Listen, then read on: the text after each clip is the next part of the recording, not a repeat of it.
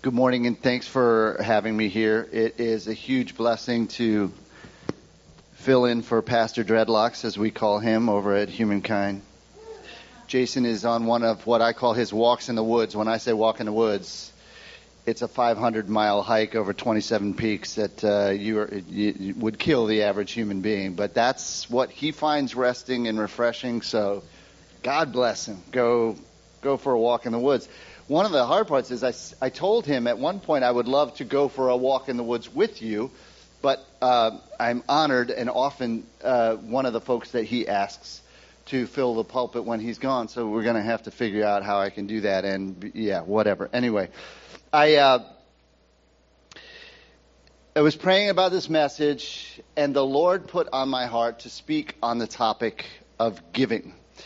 And uh, much of what I share with you is going to be based on a book that was recommended to me to read this past spring called The Blessed Life by Robert Morris. I want to tell you up front before we dive in that Jason did not put me up to this.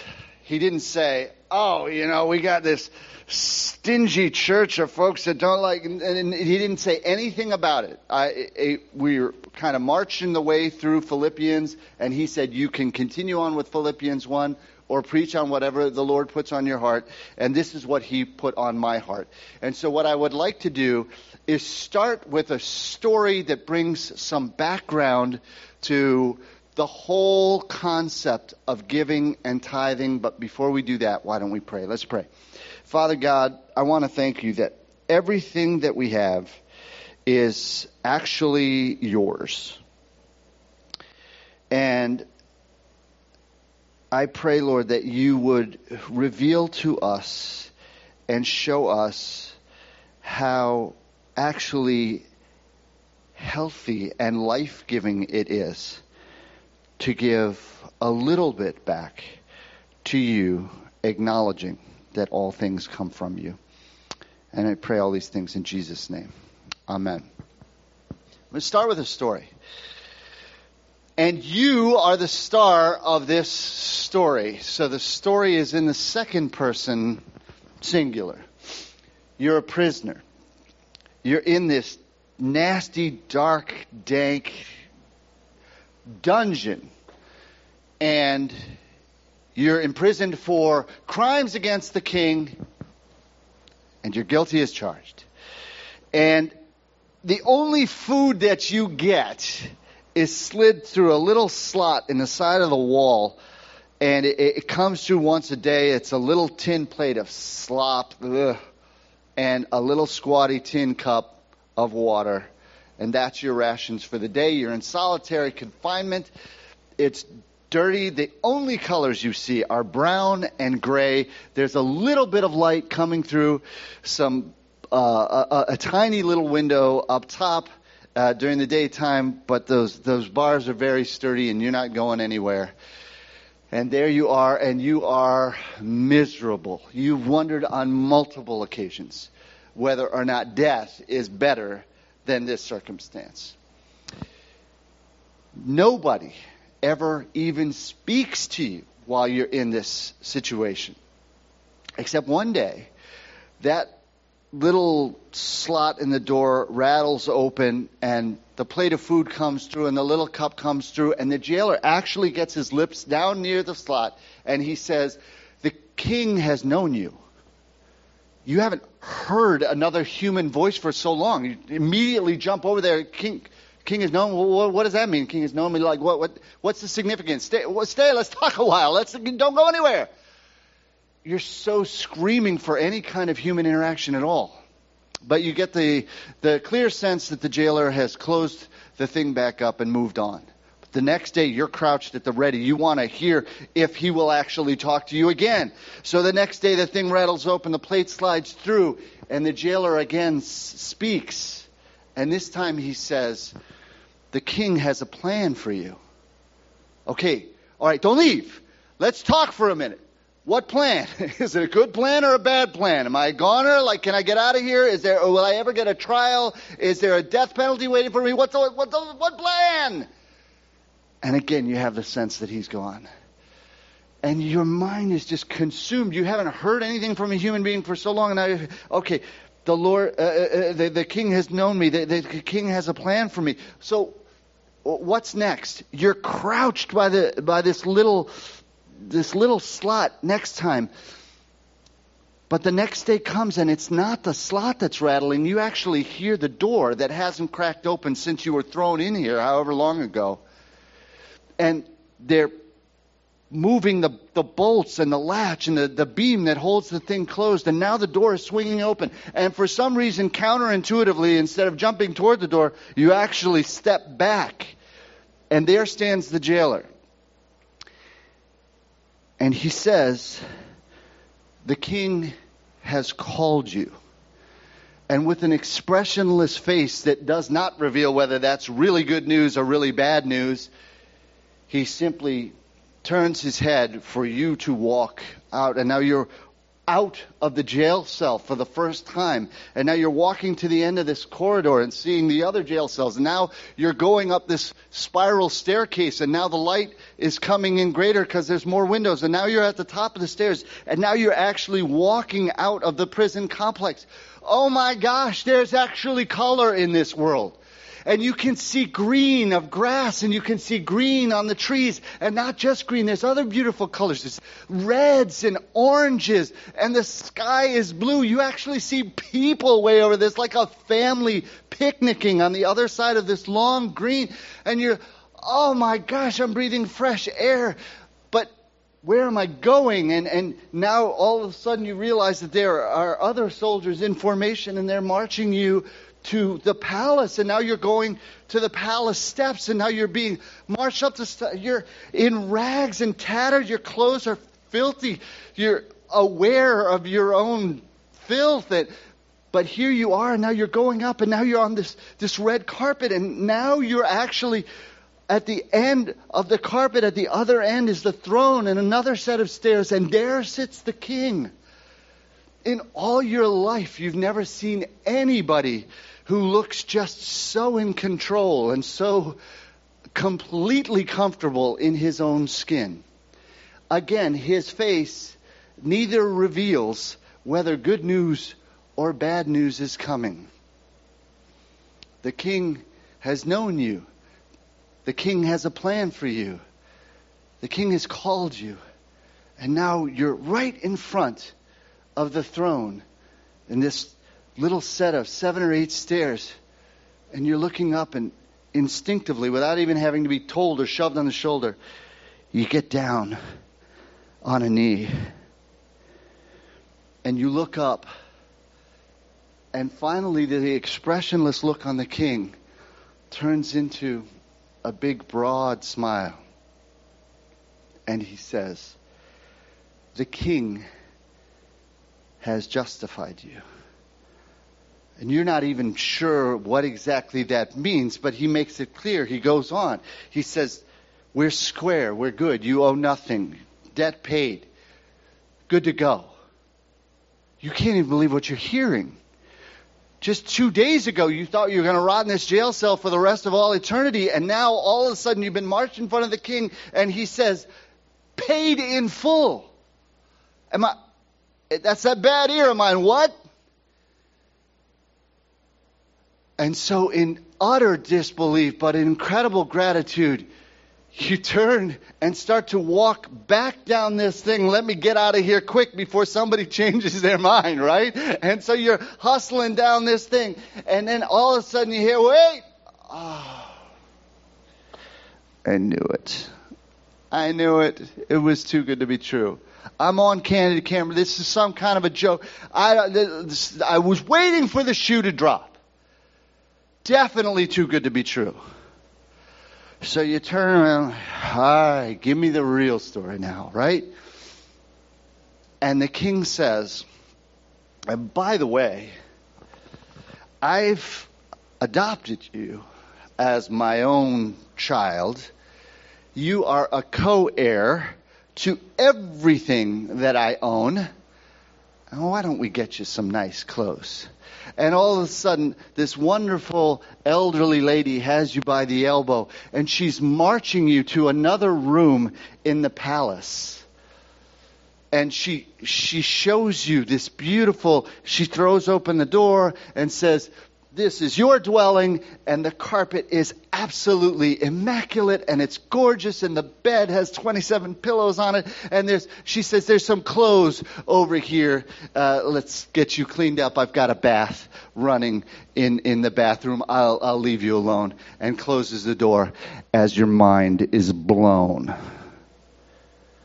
I went from the lowest low to a co heir the entire kingdom in one tiny little series of events.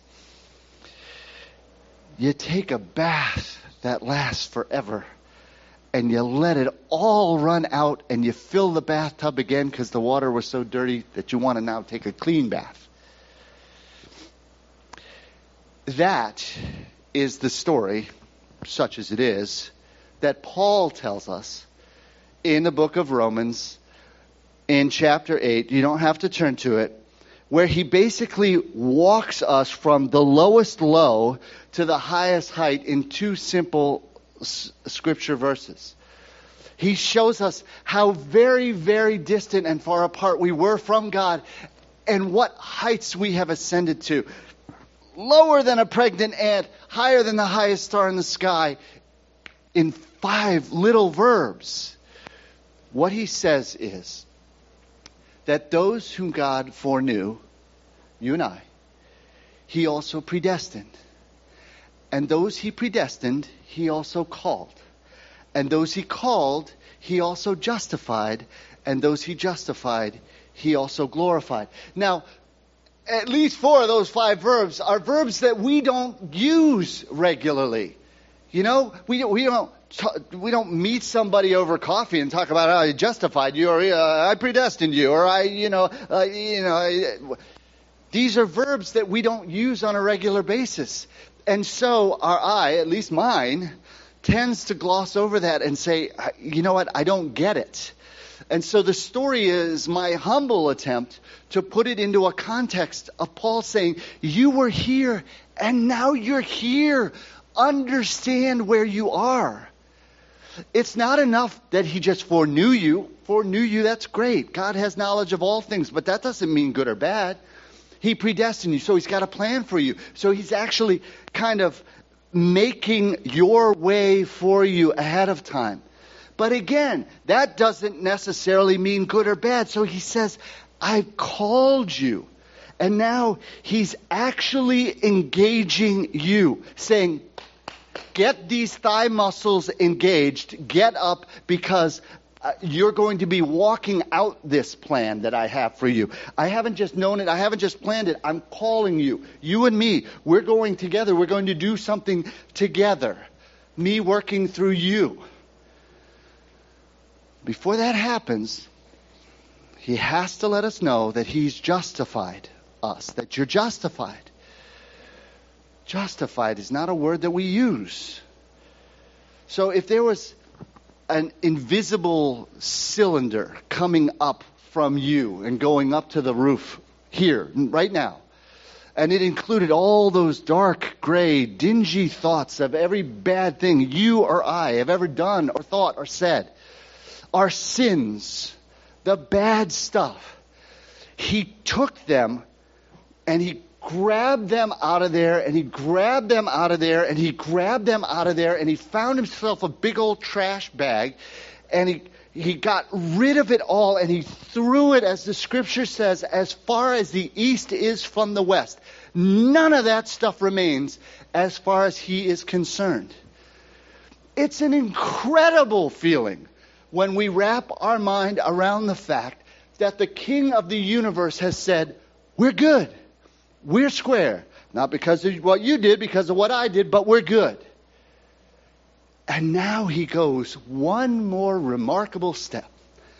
Those who he has justified, he has also glorified. What in the heck could that possibly mean? Glory is a noun that almost always ever gets attributed to God and God alone.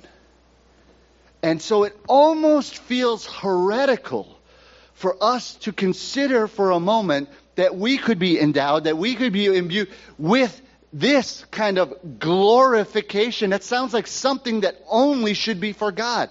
And yet, we read stories in the scriptures about Moses coming down from the mountain and the glory of God shining. His face literally glowed in the dark. He was glowing. And now we know that we are on this side of the cross. We're on this side of the Holy Spirit being poured out. And so glory is part of our world too. He tells you you're co-heirs. It's like Christ is your brother. You're co-heirs to everything. How could you possibly lack anything if your father, if your dad is the king? That's the backdrop for giving. And so I read this amazing book called The Blessed Life. And when I speak on giving or when I speak on tithing, I have to come to you right from the jump by letting you know that this is something I have done woefully imperfectly my entire adult life. So this is not TJ giving anybody in this room or watching the video a guilt trip, period. I'm so embarrassed and ashamed to tell you that this is a lesson that I have only just recently learned. Because I looked at hardship and financial difficulty in my own world, much of it by my own doing, and said, I don't quite have enough to tithe that 10% to God. I'm seminary educated and I didn't get this right. So don't feel bad about where you are. But the other thing I want to stress right from jump is it's not about torque, it's not about guilt. It's about we don't get all of the blessings that are waiting for us until and unless we get this right.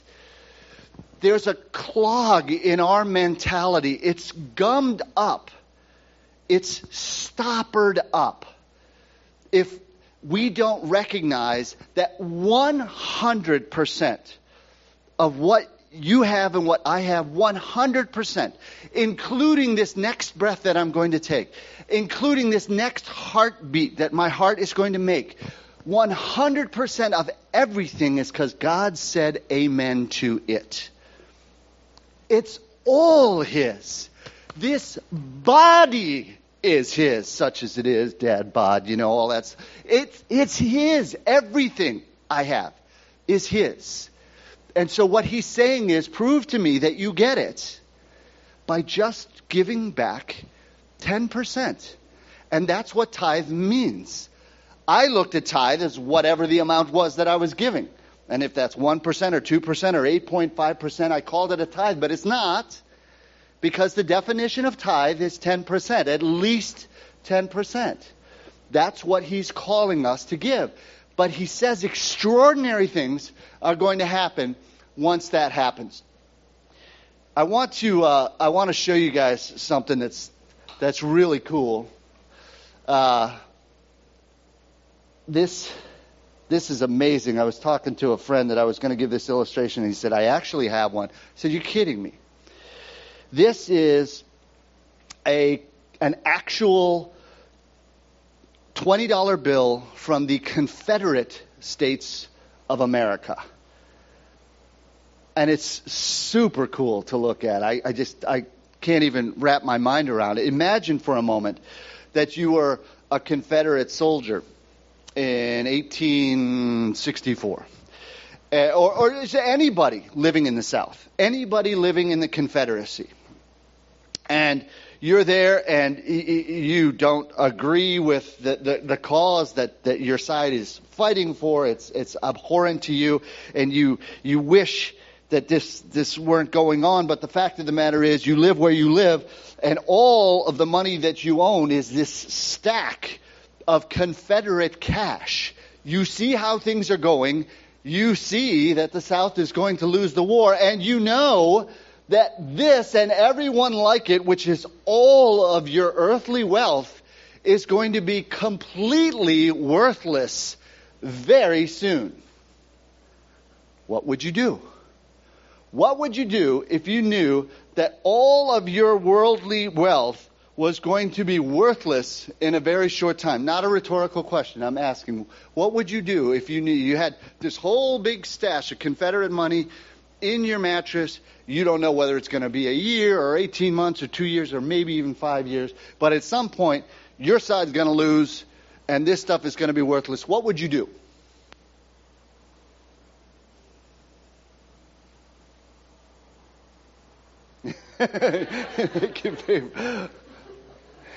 Jackson would do this.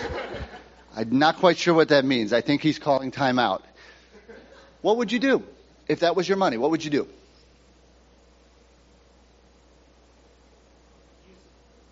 Use it? Use it or lose it. So maybe, maybe the best solution, if it's use it or lose it, is I will keep just enough so that I can eat and my family can live and I can function because that's the currency of the day, but I will do whatever I can to convert the rest of this into something that's useful when this war is over. You see where I'm going? We have a stash of Confederate 20s our own stash, which we can't take it with us. I mean, maybe we'd like to think that we're the Egyptian pharaohs and, you know, bury it in the sarcophagus with me and I'll take it with me into the afterlife. But we know that that's not the case and that's not possible.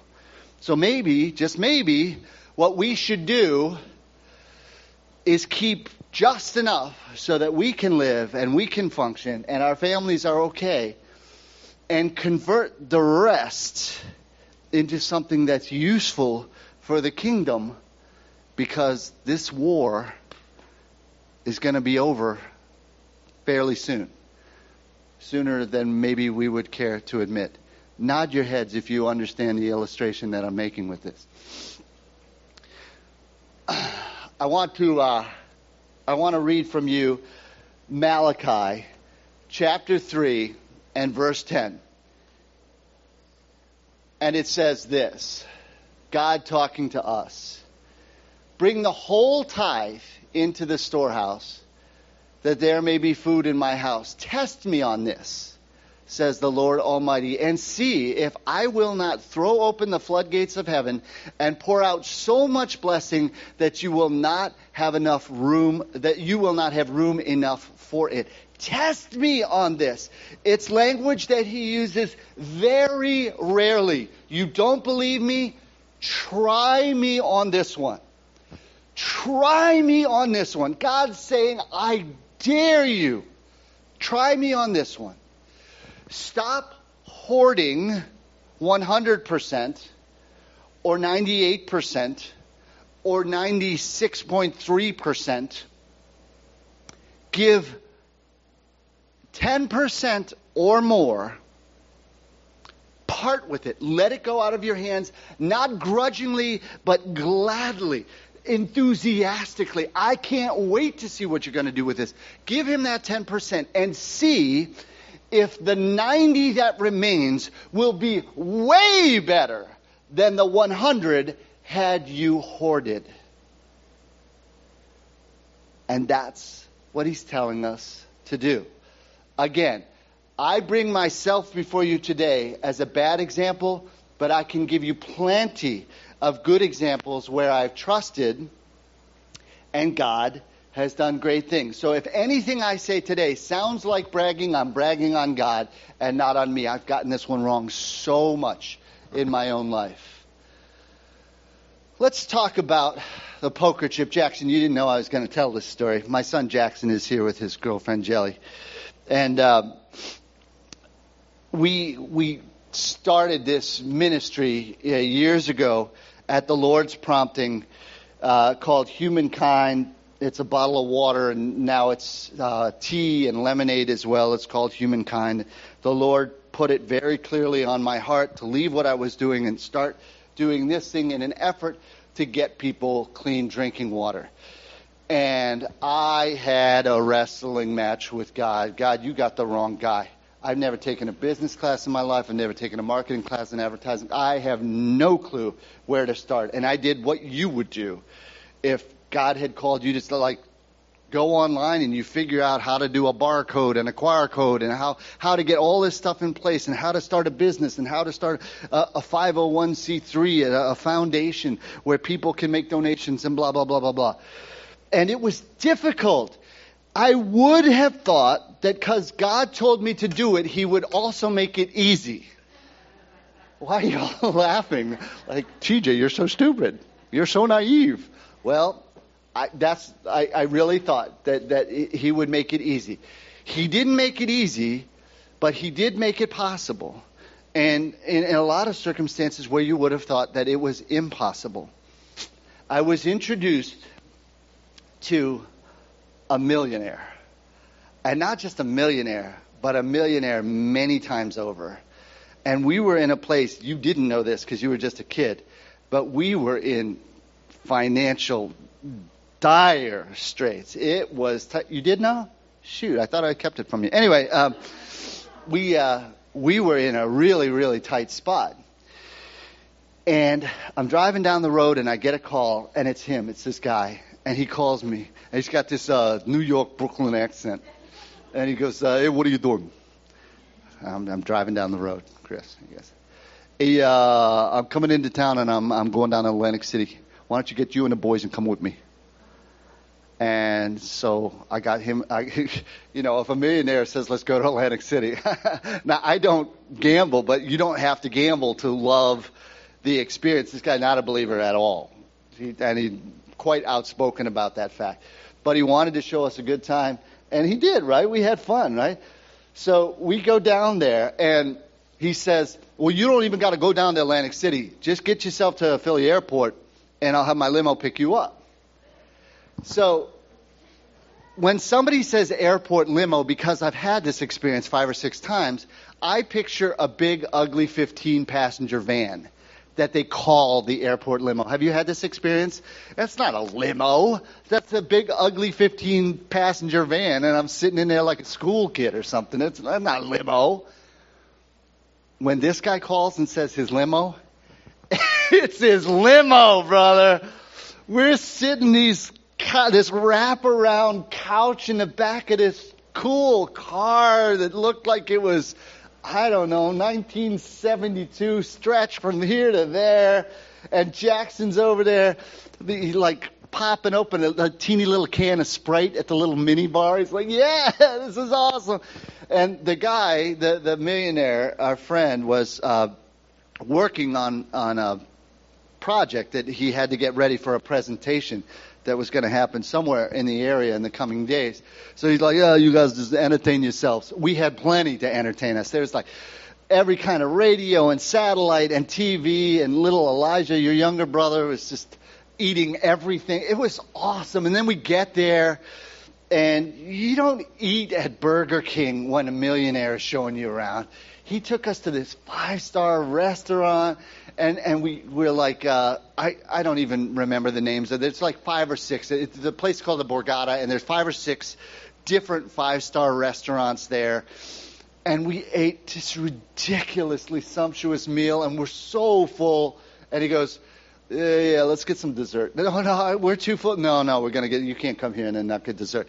They bring this piece of cheesecake the size of a cat. I mean, it was huge, and we're just pigging out, and oh, it's great.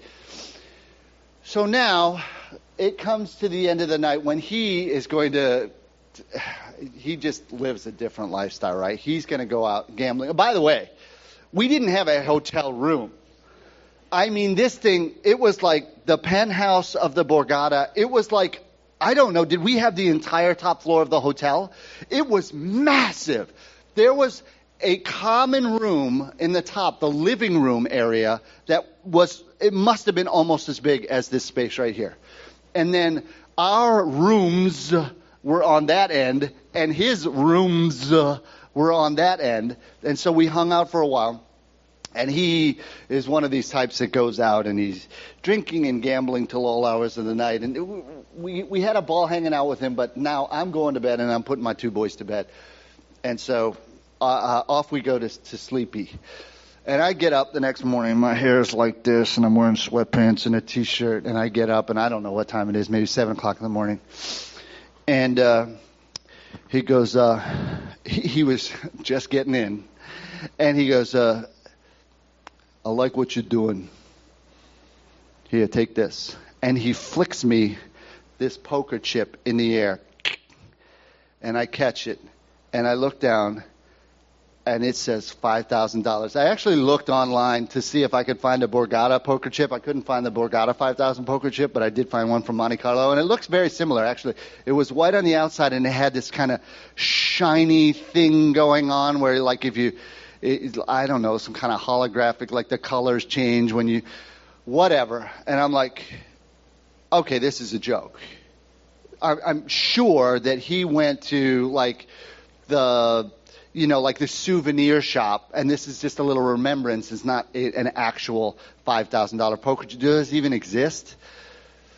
Uh, and he goes, yeah, you can go downstairs and play if you want. Uh, you can cash it in, whatever you want to do. But I like what you're doing. So I wake up, little Jackson, and you were still asleep, and I held this thing in front of you. Do you remember see, seeing it for the first time? You don't remember that? So your eyes bugged out of your head, and you thought the same thing that I thought, which is a joke. I think, no, he gave this to me, man. He, he wants to help the ministry. I, I think it's real. He said we could go down and, and, and gamble with it or cash it. So Jackson said, let's go gamble. No, I'm just kidding. He's, he, uh, he said, let's, let's, let's go down. And so we get dressed and we go down there and it's like, you know, the, the, uh, the, the the lady at the at the teller's like, you got the feeling she didn't see these all the time. She's like, uh, just hold on one second. She goes and she brings back the manager, and the manager comes back and goes, uh, just hold on one second. They go back and they get the bigger manager, and the bigger manager comes back and goes, could I see some ID, please, sir? I show them my driver's license. The next thing, they're peeling off hundred dollar bills, and we got five thousand dollars much needed money to help the ministry from the most unlikely source. God can provide, God will provide, God takes our little acts of obedience and lavishes. He could have done that any way that he wanted. God could have just had the money miraculously appear in my bank account if he wanted to. He's God but in a way that our extravagant Father does. He took us on this really crazy, fun memory that we'll never forget in this limo to this five star restaurant, to this penthouse experience, this $5,000 poker chip. It was so cool. Our Father's so good. Our Father's so good. He takes such good care of us in Luke chapter 6, verse 38, Jesus says, Give and it will be given to you. A good measure, pressed down, shaken together, and running over will be poured into your lap. For with the measure you use, it will be measured back to you. God gives generously. I will never again hoard more than that 10% back to God. Not because I'm worried about getting my knuckles rapped by some ruler of uh, angry God in heaven, but because I don't want to miss the blessing of believing what he says. Which is if I unclench this sometimes stingy fist of mine, he will unclench his and I'm going to watch these blessings pour out.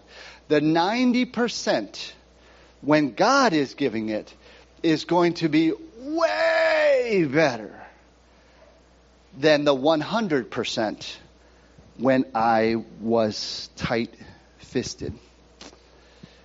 There's a flow that happens in God's economy. I was just needing to uh, sell our house in Philadelphia. I now live in, in Lancaster County. And it was quite a haul to get the house ready for selling. And anything that was going wrong in the last weeks and months before I sold it was another headache and another thing that I needed to get right. And the sink was clogged. And you cannot sell a house with a clogged sink because it's just nasty. It's such a simple concept, right? This thing is clogged. I can't even let the good water flow from the spigot as it's supposed to, to do all of the wonderful things good water can do. Hydrating my body, washing my hands, washing me, whatever it is, all of that good stuff can't happen if this part isn't, is clogged and, and isn't letting this other stuff flow out. Jason did not tell me to preach this sermon. And he said, actually, giving is pretty good.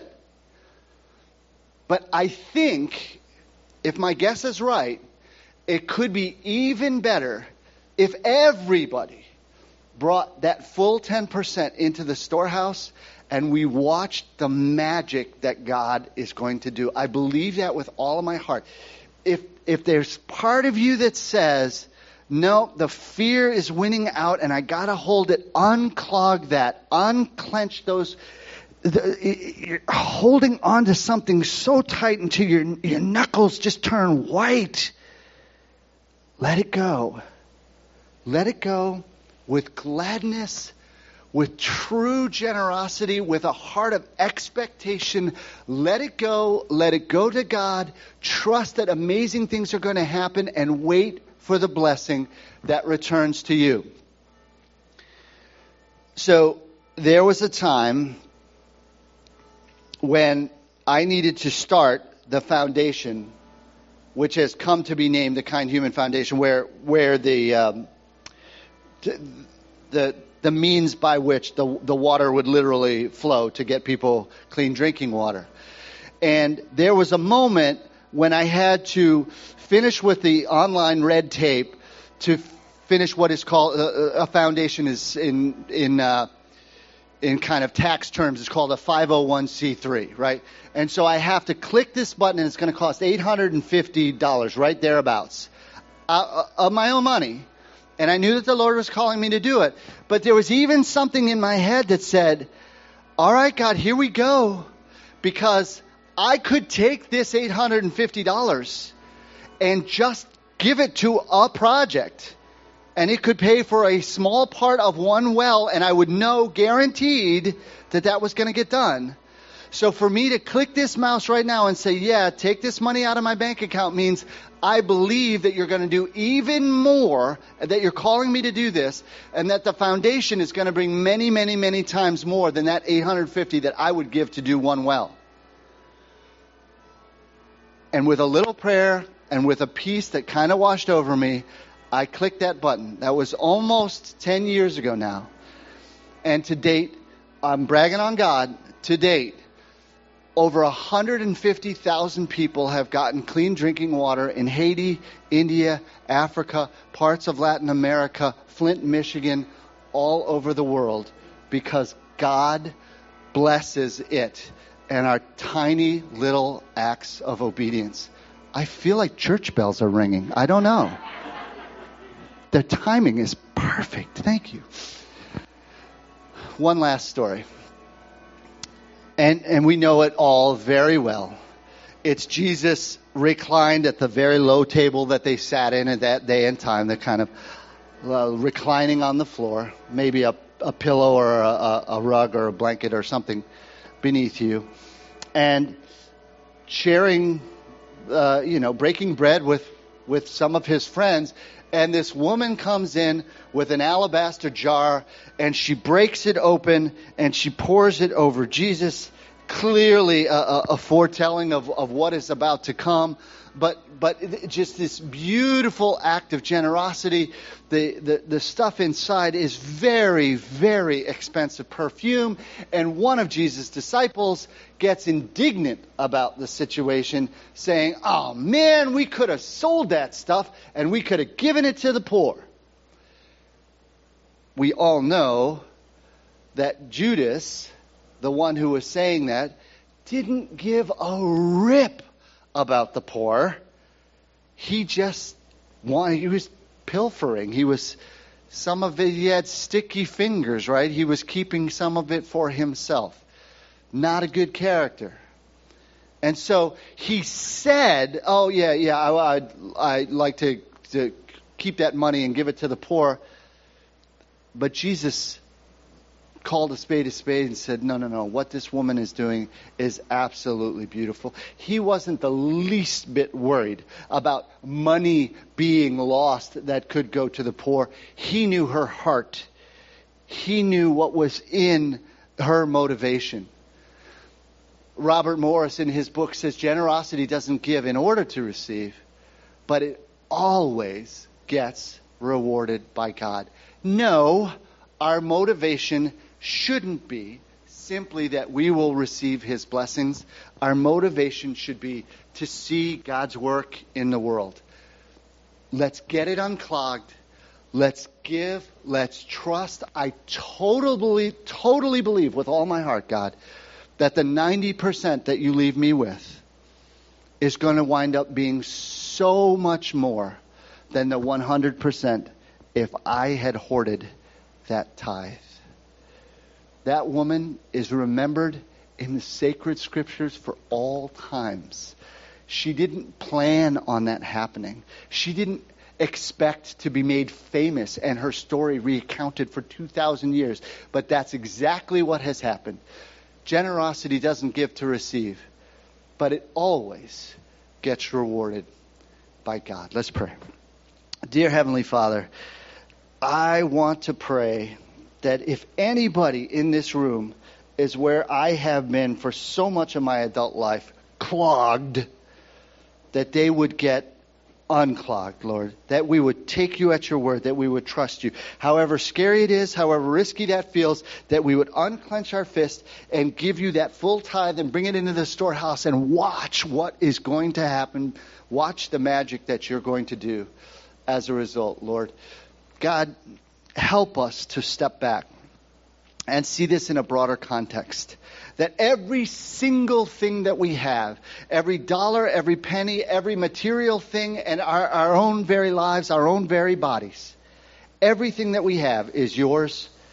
You have given it to us on loan. You have given it to us to be good stewards. Help us to be those good stewards and with grateful hearts for all that you've given. And we pray all these things in Jesus' name. Amen.